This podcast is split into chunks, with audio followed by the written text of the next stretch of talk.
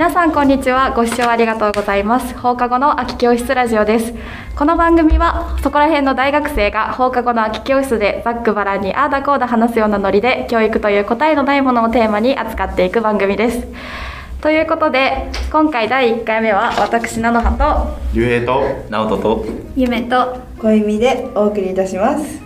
はいということで 本当にノリで始まってしまった第1回ですが、まあ、この番組は教育について扱うというわけなんですが、まあ、教育って言ったら、まあ、誰しもが少なくとも義務教育の9年間は携わるものだしこう学校を卒業した後でもいろんな場所で教育っていうものはあると思うので、ね、いろんな切り口からこう話していけると思うんですが、まあ、第1回目ということではい。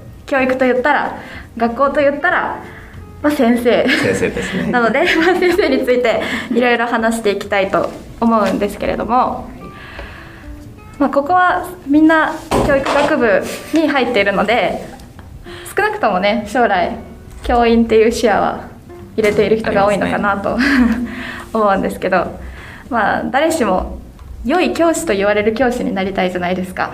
はいですねですね。嫌われる教師にはなりたくないですからね疲れた教師になりたいですよね。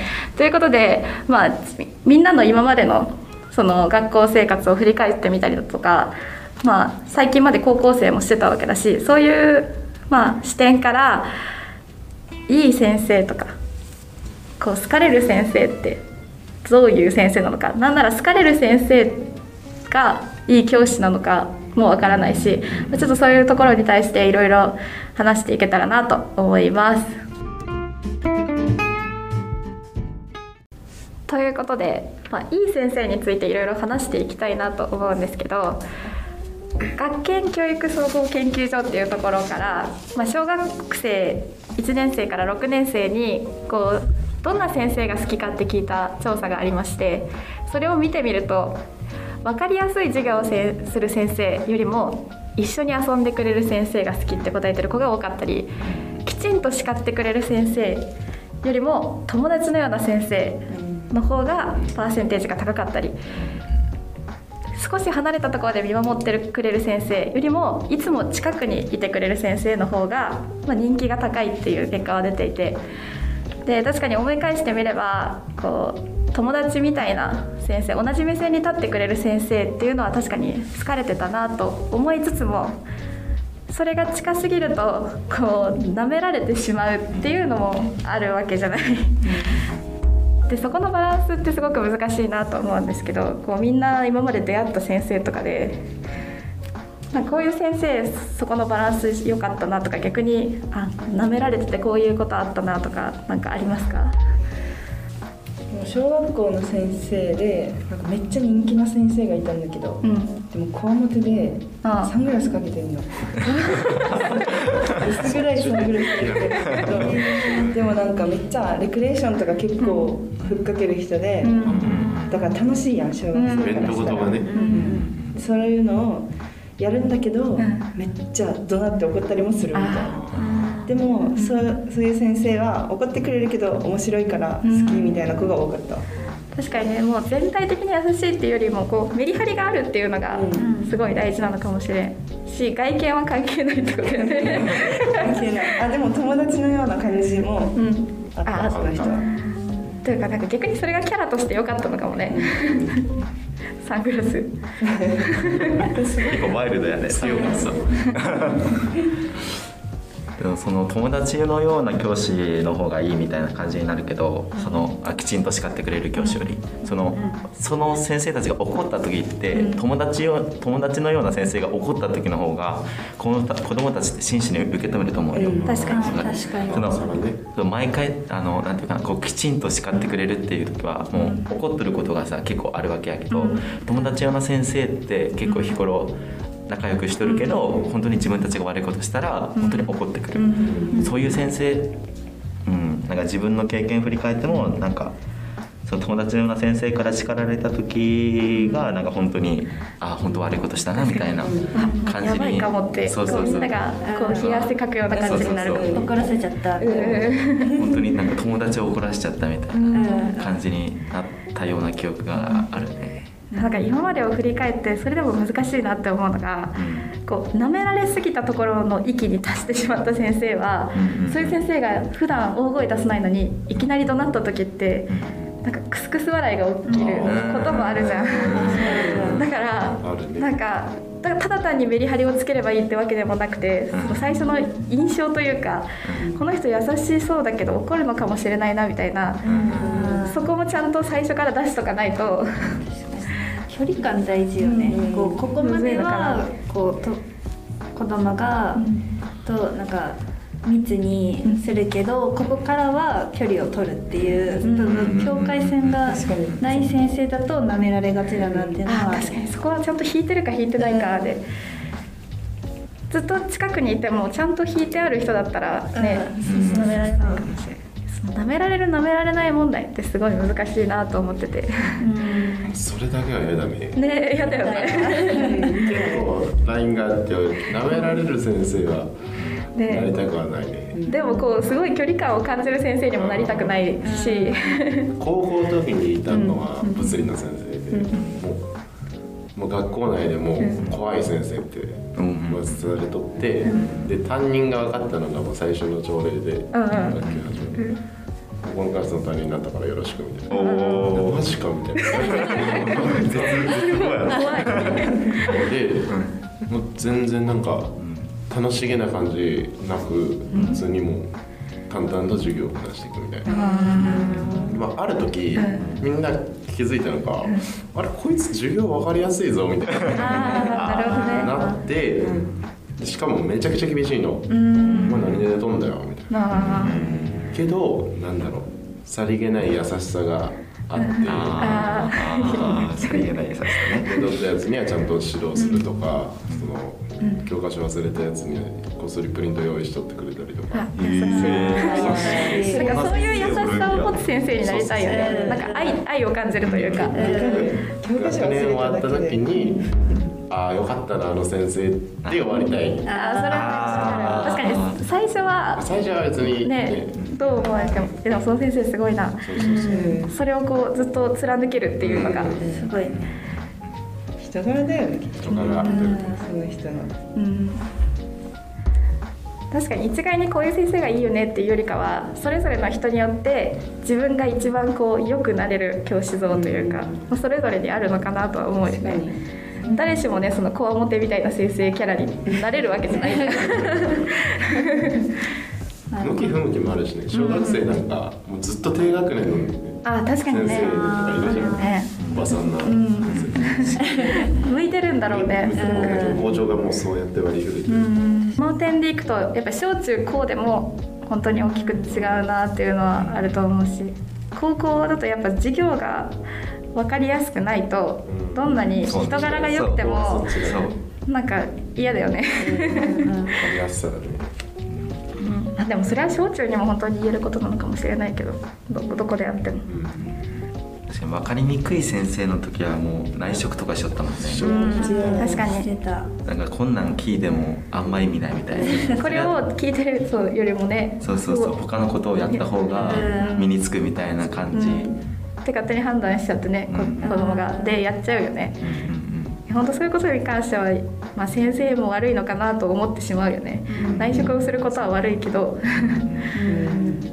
そういう授業をした先生も。そうそうそうそう。脳が悪いのかなとか思ってしまう、まあ、難しいんだろうな。でもやっぱ今っていろんな教材も充実してきてるし、その教科書を教えるってなるとえこの先生の話聞かなくてもいいやってやっぱなってしまう部分は多いと。読めばわかるってね、思っちゃったらもう寝ちゃうしね。ね。あおったわ教科書を朗読先生。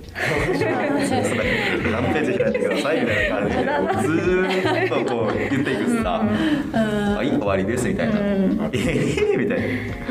やっぱその場のその生徒がおってでそこにその先生がおるからこそ生まれる学びみたいなものを提供できてないと内職に勝てんと思う。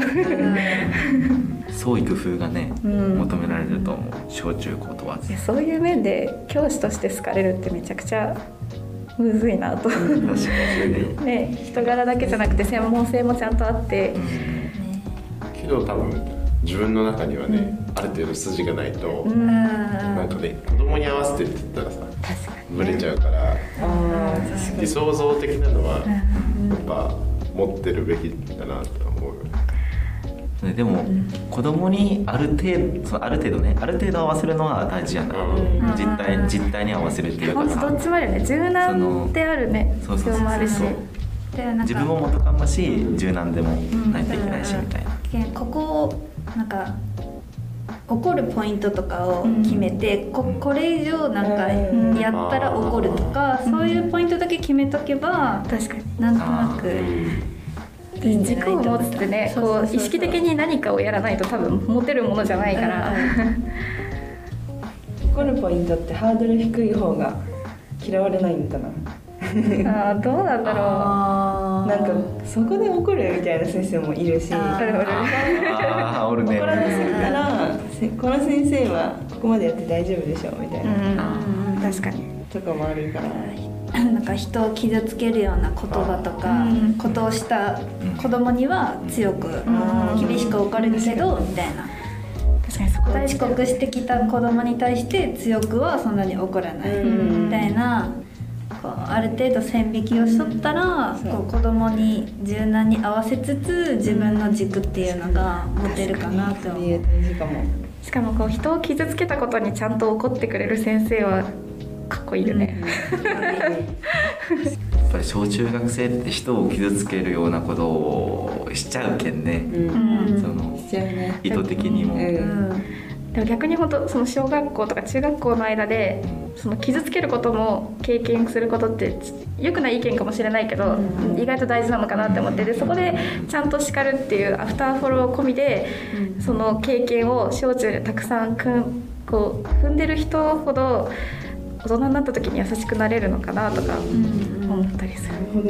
傷つけられることね、良くないことだけどでも傷つくこ傷つけることすらちゃんとフォローがある。そうちゃんとフォローがあればそれがたくさん生まれてもいい場所だと学校は思うよ。あうん。よくあああることは良くないけどね、良くないけど。修復できるからね、うん。学校にいる間は。確かにそれをさ学校外で例えば社会人になって就職して、それで傷つけられて修復できないままちょっとなんかきついなみたいな感じになってしまうけんね、ね。しかもこう傷つける側も傷つけて初めてこう分かる罪悪感とか、とんでもないことをしてしまったんだっていう気づきも小中のうちにたくさんしとくべきなのかなとはちょっと思ったりもする。いやまさしくそうよ、あこれどうやって収集つければいいんだろう。疲れる先生といい先生なんか違う気がしてきた。別うん確かに。に考える必しかもも確かに。当時小学生の時に好きだった先生と今こう教育学部に行ってこう教育のことを学んでからねうん。あやっぱあの先生良かったのかもしれないってなるのも。確かにそうなると私はその時よりもこう大人になった時にあの先生良かったなって大人になってから好かれる先生というかで結構いい先生なのかもって思えてきた。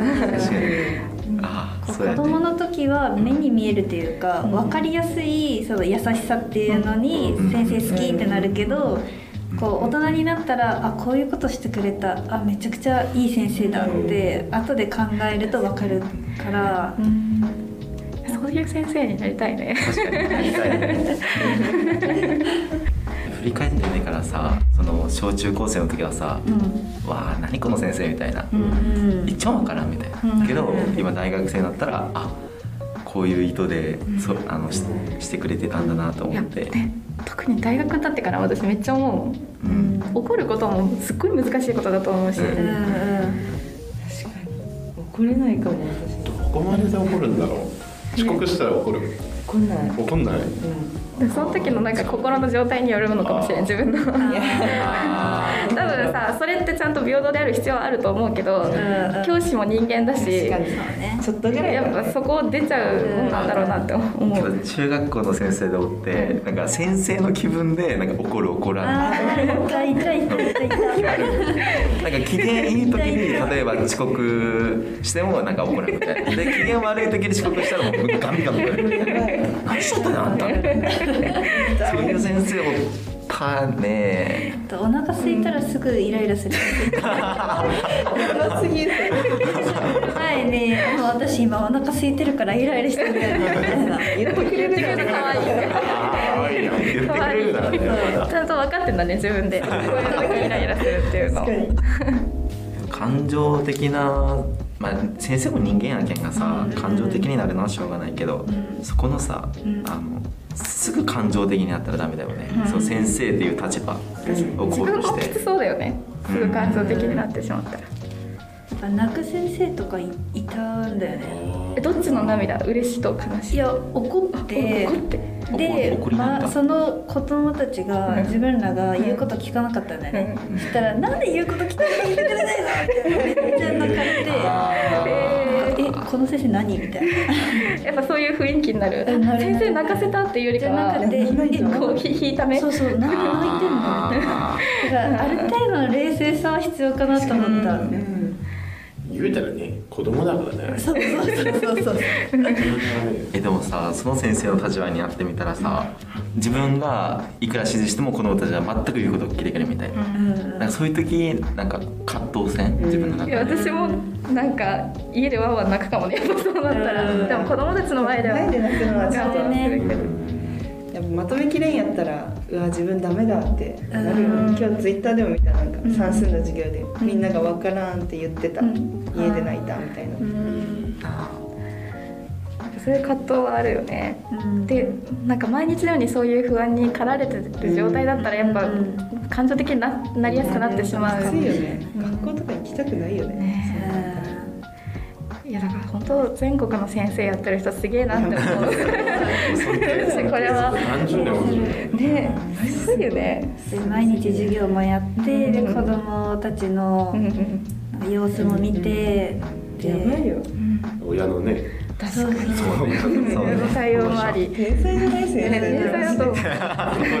何でも屋さんじゃん。うん。でこの認識をなんかその保護者も含め子供も含めなんかまず持てたら今の環境ってちょっと変わるのかなって思う。なんか先生が完璧じゃなきゃダメっていう考え方がやっぱ子供とか保護者さんにあるとやっぱこっち側がきつくなるよね。うん完璧な人間なんてまずおらんそうもんね。だからね。教育学部でうん勉強してる時に子供たちと一緒に学び続けるって散々言われるからさ成長し続けるせ一緒に成長するつもりで先生やってる確かに。でやっぱ保護者のね認識はちょっとそこはずれてたりするよね。うん確かにな。子供から学ぶみたいなねうんうん言われるね。保護者がちょっとねそうね。うん難点だよね難しい。保護者から好かれる先生とかもあるしね。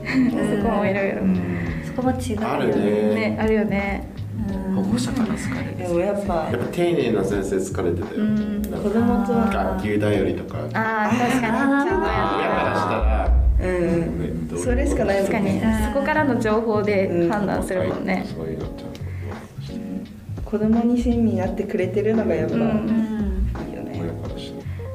の親身になってるっていうのもねこう目に見えないものだからさ、基準が難しいよね。うんどこまで踏み込んでいっていいのか家庭にねもう分かんないしかも教師全員が子供の親身になりたいって絶対思ってるけど難しくてねいろいろ言われてる先生もいたりするからね。まあなんかこう人前に立つ仕事だから多分そうやって子供からも保護者からもあとは校長とかからもうん。こう常にこう評価を受ける側じゃん。うん。めっちゃストレスやと思う。有名人とかもそれが嫌で鬱になったりするパターンってあるじゃん。教師も同じじゃないって最近思って常にね評価に評価を受ける人間だからだからそこでねそのさいさっきの物理の先生みたいに多分最初は評価悪いじゃんめちゃめちゃええって言われるから。いそれでも自分の子供たちのためにだと思っている行動を貫き続けられる力っていうのは超すごいと思う。相当な信念がないとね。うん。やっぱり教師も教師でその瞬間の評価を気にしてしまうと思うから。ねそうそうなるとやっぱフラフラした人間になっちゃうんだろうけど簡単にできることじゃないよね。うん。若い先生ほどねそういう評価だったり目の前の子供の反応に期待しちゃったりとかする、うん。うわでこれでストレスとかやっぱ経験みたいなのが積ん。でくると、その自分を信じれるようになってくるん。だろうけど、うん。過去のものから。うわ新人だとね自信がないじゃん、ね。こうやってきたっていう、そうそうそうあれがないから。ね、正解がないからね。どうやるのが正解。そうそうずっと不安と。ね。うん。一番大事な時期な気がする。いくら教育実習を通してさ、うん。まあ、学んだりさ講義で学んだりしてもさやっぱ現場よね。うん。現場やね。現場よ、実習先の先生はうん保護者にちょっと敵対視されても、いやそっちの子供を懐いてるからって思うようにしてるみたいな。あ出てついてたついてる。先生だったんだけどうん。強いよこの人って思って。強いねそれ。えそんぐらいの心持ちでいた方が、うん。こっちのあれだよねモチベーションに関係ないもん、子供やもん。うん。でそれをもう貫き通したら最終的にこう成果として現れるものって出てくると思うし確かに今はまだこう目に見える成果が出てこないって最初から認識した上でこう教壇に立つってことはめっちゃ大事なのかもしれん、うん。そうだよね。そうだよ。完璧じゃないからね。気負いすぎなくていいんだよね私たちも、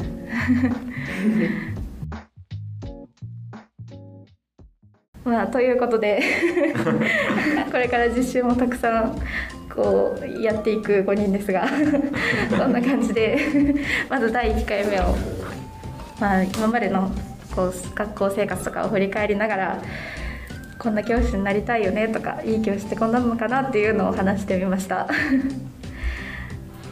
ではまた次回 こんな感じであのこう話す機会っていうのをたくさん作りながらいろんな切り口からいろんな教育の断面みたいなものを話していけたらなと思います。バイバイ。また次回。なんだろうまた次回。また次回。なんかあの声出してもらえたら。